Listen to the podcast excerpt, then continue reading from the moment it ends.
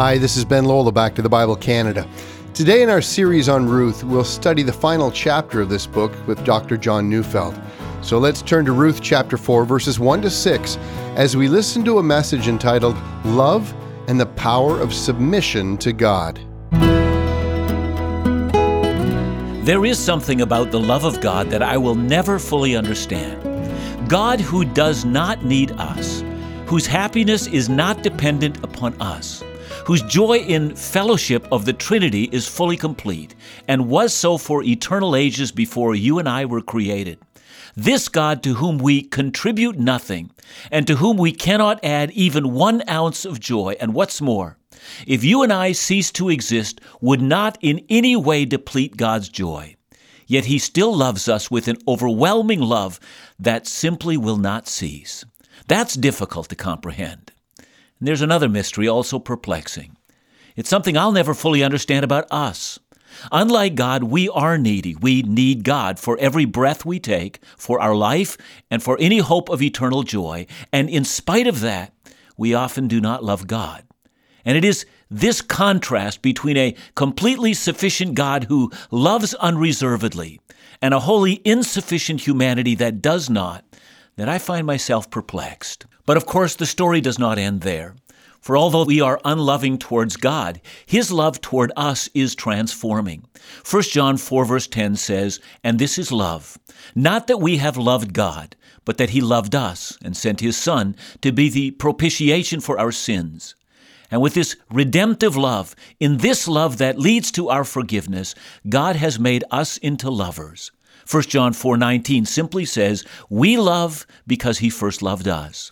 That's the explanation of why anyone becomes both a lover of God and a lover of others. God loved us first. We've come in our study of the book of Ruth to the last chapter, which is the climax of the book. Up until now, we have seen how wrong Naomi was when she believed that the Almighty had dealt very bitterly with her. She had then no comprehension for the love that God would pour out onto her. But as the story unfolds, we come to a chapter when the love of God is seen in chapter 4, which celebrates the marriage between Boaz and Ruth. It is a love story, but as most Bible readers have seen, it is so much more. It is the story of how God has reached out to us in love and has made us the people of love. The book of Ruth presents us with two women, Naomi and her daughter in law, Ruth. Both women are destitute widows, and both women have been cared for by the loving actions of this wealthy noble man by the name of Boaz. And so Naomi connives and plots and plans to bring about a marriage between Boaz and her daughter in law, Ruth. If Boaz marries Ruth, both women will be cared for and their future will be secure. But Boaz makes it plain that he would marry Ruth, but that this marriage, if it were to happen, would have to be in submission to the revealed will of God found in the law. He says he will redeem Ruth, but there is a redeemer closer or nearer than he. And he will not violate Scripture to marry Ruth. He will submit his will to the will of God.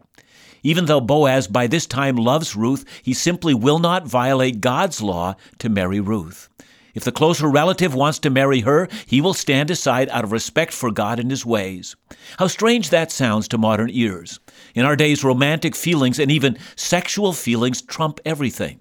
This just sounds like too many rules and regulations standing in the way of true love. But Boaz and Ruth would have seen matters differently. Violate the law of God for their own desires, and they have nothing left. No, they will not follow their own hearts. They will follow God, for He and not their hearts is their first love, and that commitment will direct their hearts. And so chapter 3 ends with a drama hanging in the air. Will Boaz and Ruth marry? We can't be sure, but Boaz has made it clear he will act quickly.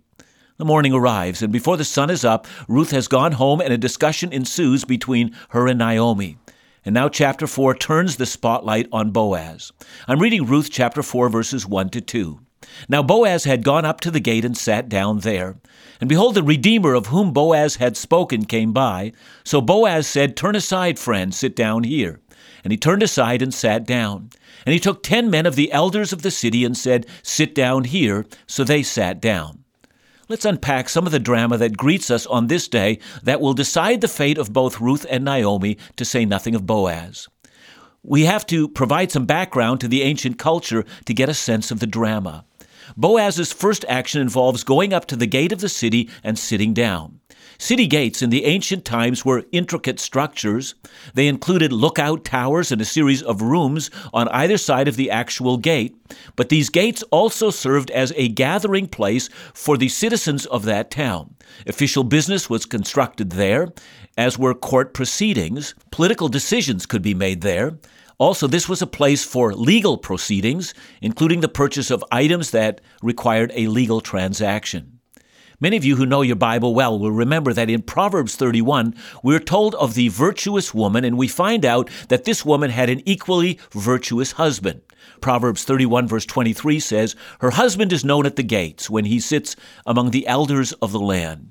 And so most ancient cities had a gathering in which the elders of the city, who were called upon to give leadership, would meet and settle disputes, judge cases, and lead the city.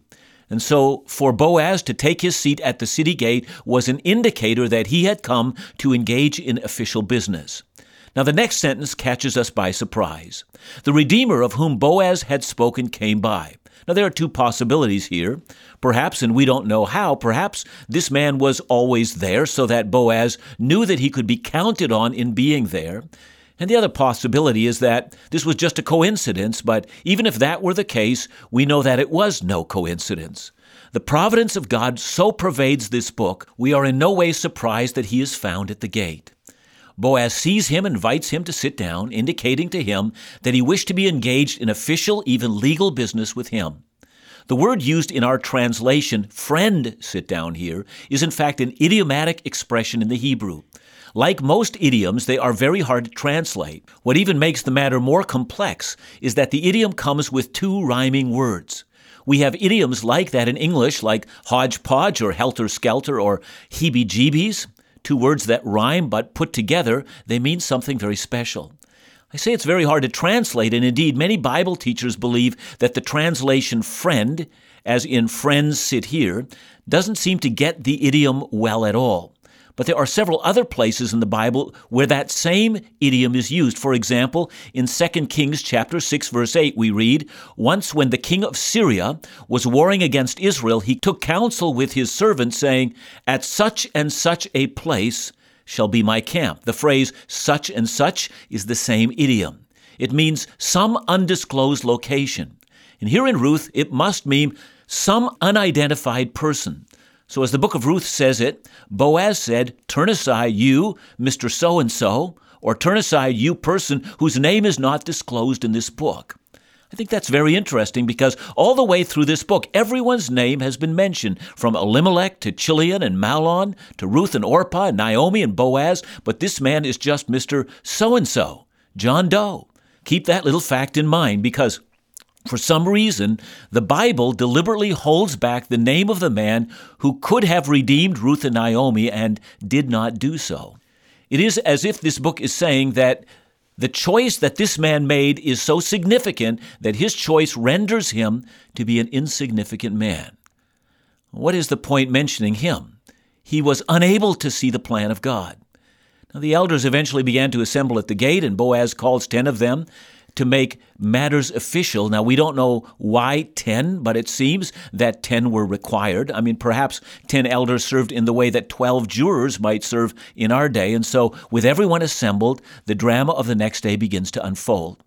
The next verse, verse 3 reads Then he said to the Redeemer, Naomi, who has come back from the country of Moab, is selling the parcel of land that belonged to our relative Elimelech.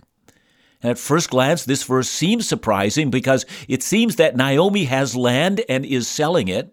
And up till now, we have been portraying her as a destitute woman whose husband lost the family estate, but here she seems to have land. But that seems so unlikely because, as you will recall, she had been out of the country for 10 years. Was it simply lying fallow with no one farming it? Now, that doesn't seem possible either. Now, there are times when we do need a little insight into the culture of the day to make sense of what we are reading. So let's see if we can unpack this. First, notice that the land in question, it says, belonged past tense, once belonged to Elimelech. And since women did not own land in those days, it's unlikely that Naomi technically owned anything. Well, if that's the case, how could she be selling property? That is, as these two men haggled at the gates, what is it that they could possibly buy? And in this question is the drama of this story. So when we come back, we will see that what happens next is an explanation of love and the power of the submission to God. When we come back, we'll see how this drama continues to unfold in front of the city gates in just a moment.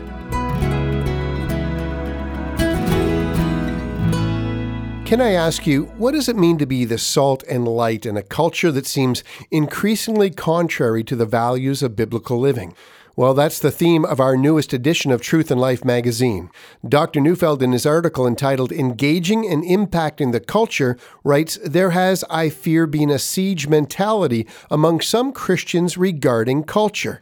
Find out how Dr. Neufeld challenges us to batter down the gates and rob Satan of his captives. And guest writer Rafik Dowji writes how Christians must be the good news before they can share the good news. All this and more in this edition of Truth and Life. To receive your free subscription today, call us at 1 800 663 2425 or sign up online at backtothebible.ca. Now let's go back to the Bible with Dr. John Neufeld.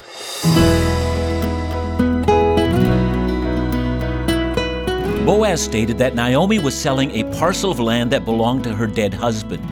At issue is the Hebrew word for selling. In most cases, it simply means to sell something which belongs to you, but at times it carries a wider range of meaning. In the book of Judges, we're often told that the Lord sold Israel into the hand of their enemy. Here, selling has nothing to do with a legal transaction of land. It means that God gave or handed over Israel to others. And if that's how Boaz means it, which seems likely, all that Naomi was doing was authorizing the handing over of property to others. In ancient Israel, the idea of land was a sacred idea, for land was created by God, and land was a part of God's covenant with his people. The land they occupied was called the Promised Land. Yes, God owned the land, but He had entrusted Israel with a task of stewardship. They were to govern the land on His behalf. What's more, all the tribes of Israel had inherited a portion of it, and within each tribe the land was further divided into a series of tracts dedicated to each clan, and then further, each individual family had a portion of it. That Mosaic law made it plain that the land was never to leave the family. If, as in the case of Elimelech, the land had been sold in some fashion, it would return to the original family every 50 years on what was called the year of Jubilee.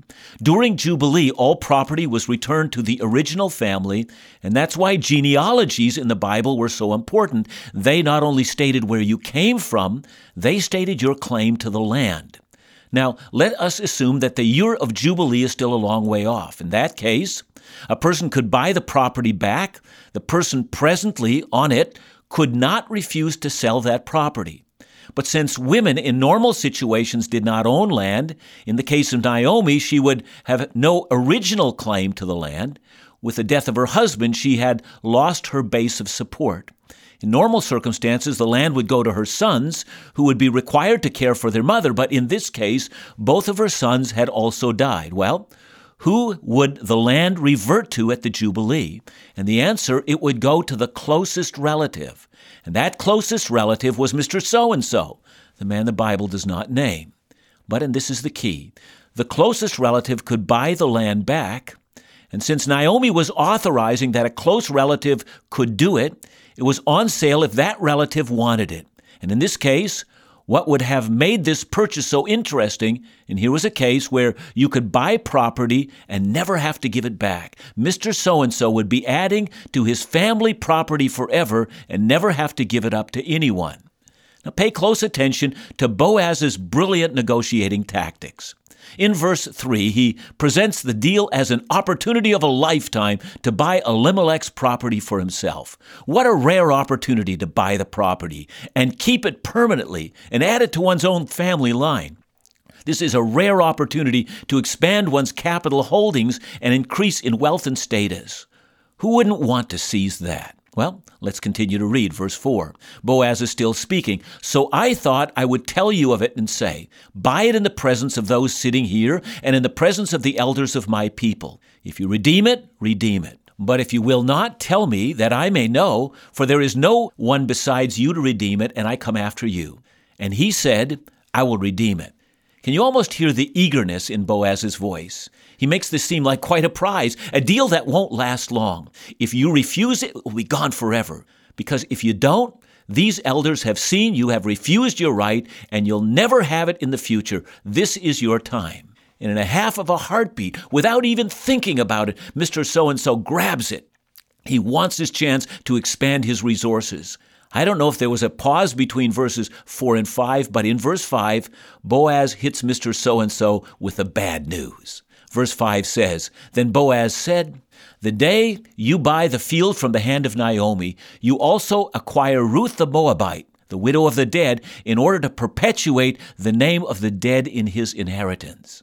Now, if this seems like a little bit of bait and switch, that's because it is. Let's understand what Boaz was saying. According to Mosaic law, well, let's read it. Leviticus 25, verse 25 says, If your brother becomes poor, sells a part of his property, then his nearest redeemer shall come and redeem what his brother has sold. Well, that was the law. It was the way to help brothers. But what if the brother was dead? Well, that's where Mr. So and so comes in. And he was banking on using the Mosaic law not to help, but to build his own wealth. But there was another law. Deuteronomy 25, 5 to 10 says that when a brother dies, the dead man's brother shall take his brother's wife as his wife, have a son with her, and the son will then inherit the property of the dead man. And if he refuses to do this, then the brother's wife shall go up to him in the presence of the elders, pull his sandal off, and spit in his face, and so shame and disgrace him in Israel. Well, that just referred to brothers. But Boaz is daring Mr. So and so you have to do what Deuteronomy 25 requires, and you will never gain that land permanently. That land will be your sacrificial duty to restore the fortunes of the family of Elimelech.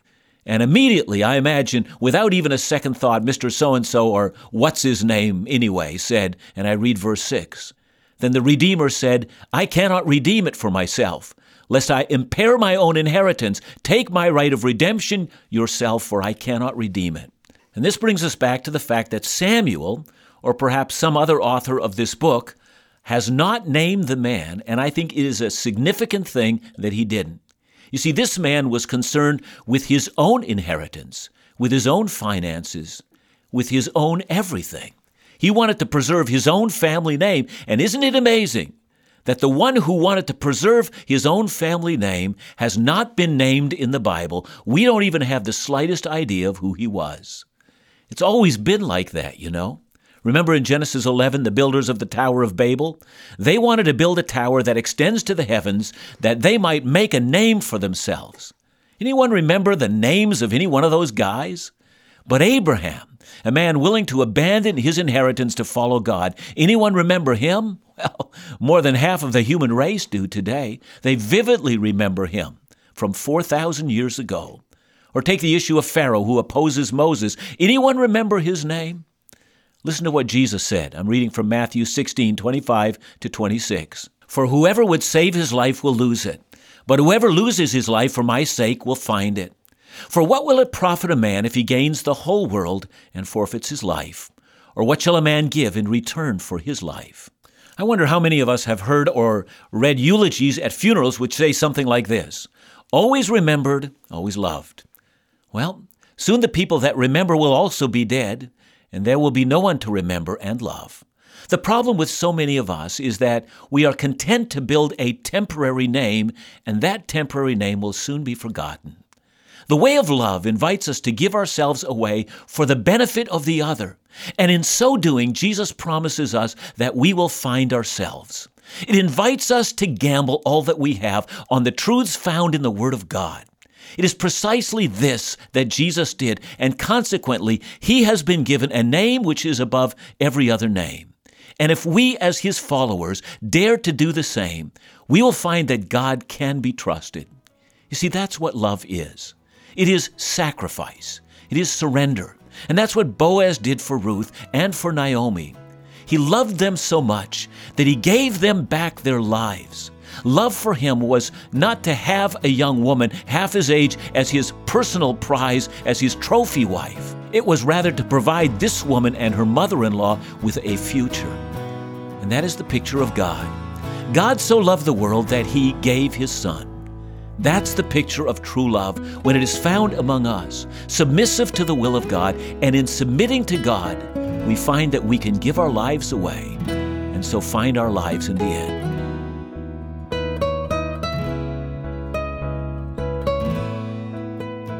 Thanks, John, for today's message. Uh, I was thinking about the book of Ruth and how it provides such a great example of redemption. Uh, it's a model of true love and even submission. But what do you think guys ought to learn from Boaz's example? What an interesting question that is, because the book of Ruth is the book of Ruth. It's the book that's named after a woman, and it's surprising that men have something to learn from it, but we really do. And uh, Boaz's example is an example for all men. I mean, it's an example of sacrifice. But it's very similar to what Jesus taught husbands to do in relationship to their wives. Husbands, love your wives as Christ loved the church and gave himself up for her. So the example of Christ's sacrificial love is our example. And, and in this, I think that we need to recapture a value that men used to have. I'm afraid that many men today think that the highest value that they can have is to do well at their job or to accomplish something great. But what if we thought that the greatest value that we had was to sacrifice ourselves for our wives and our children? That we did our job so that our children and our wives could live well? I think that's there in the book of Ruth, and I think we need to take that to heart. And John, I think that's so true because we have this overwhelming sense, I think, in our culture today that men are hunters and gatherers and we need to provide uh, riches, houses, cars, whatever the case might be. But what in essence we're doing is we're creating this hollowness in our relationship with our spouse. Yeah, I think that's true. Now, I think many men do show their love in the way of providing, and I think there's nothing wrong with that. But I think we need to see the end goal, and I think you've put your finger on it. The end goal is to love to care for and to sacrifice ourselves for. I think that's it. What a great lesson, and a great lesson for us guys as well. Well, thanks so much, John, and we look forward to hearing more tomorrow right here on Back to the Bible Canada.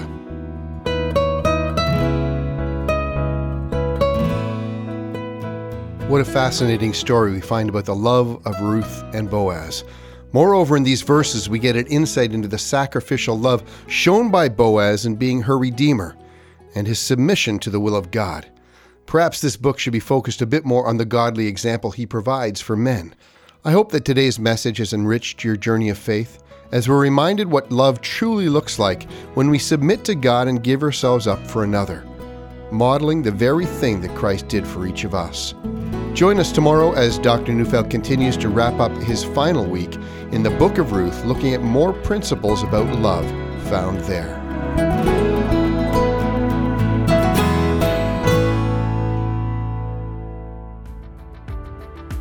Well, we're well on our way to reaching our 2016 target of 500 monthly partners through our Partner to Tell campaign.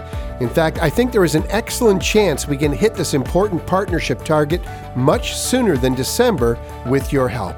Monthly partners are essential to the daily Bible teaching programs that you hear every day essential to sustain them, essential in allowing us to expand the opportunity to reach even more people across Canada with Bible teaching you can trust. So please consider if this might be an opportunity for you to join this ministry in this critical way partner to tell today and help us lead even more people closer in their walk with Jesus every day.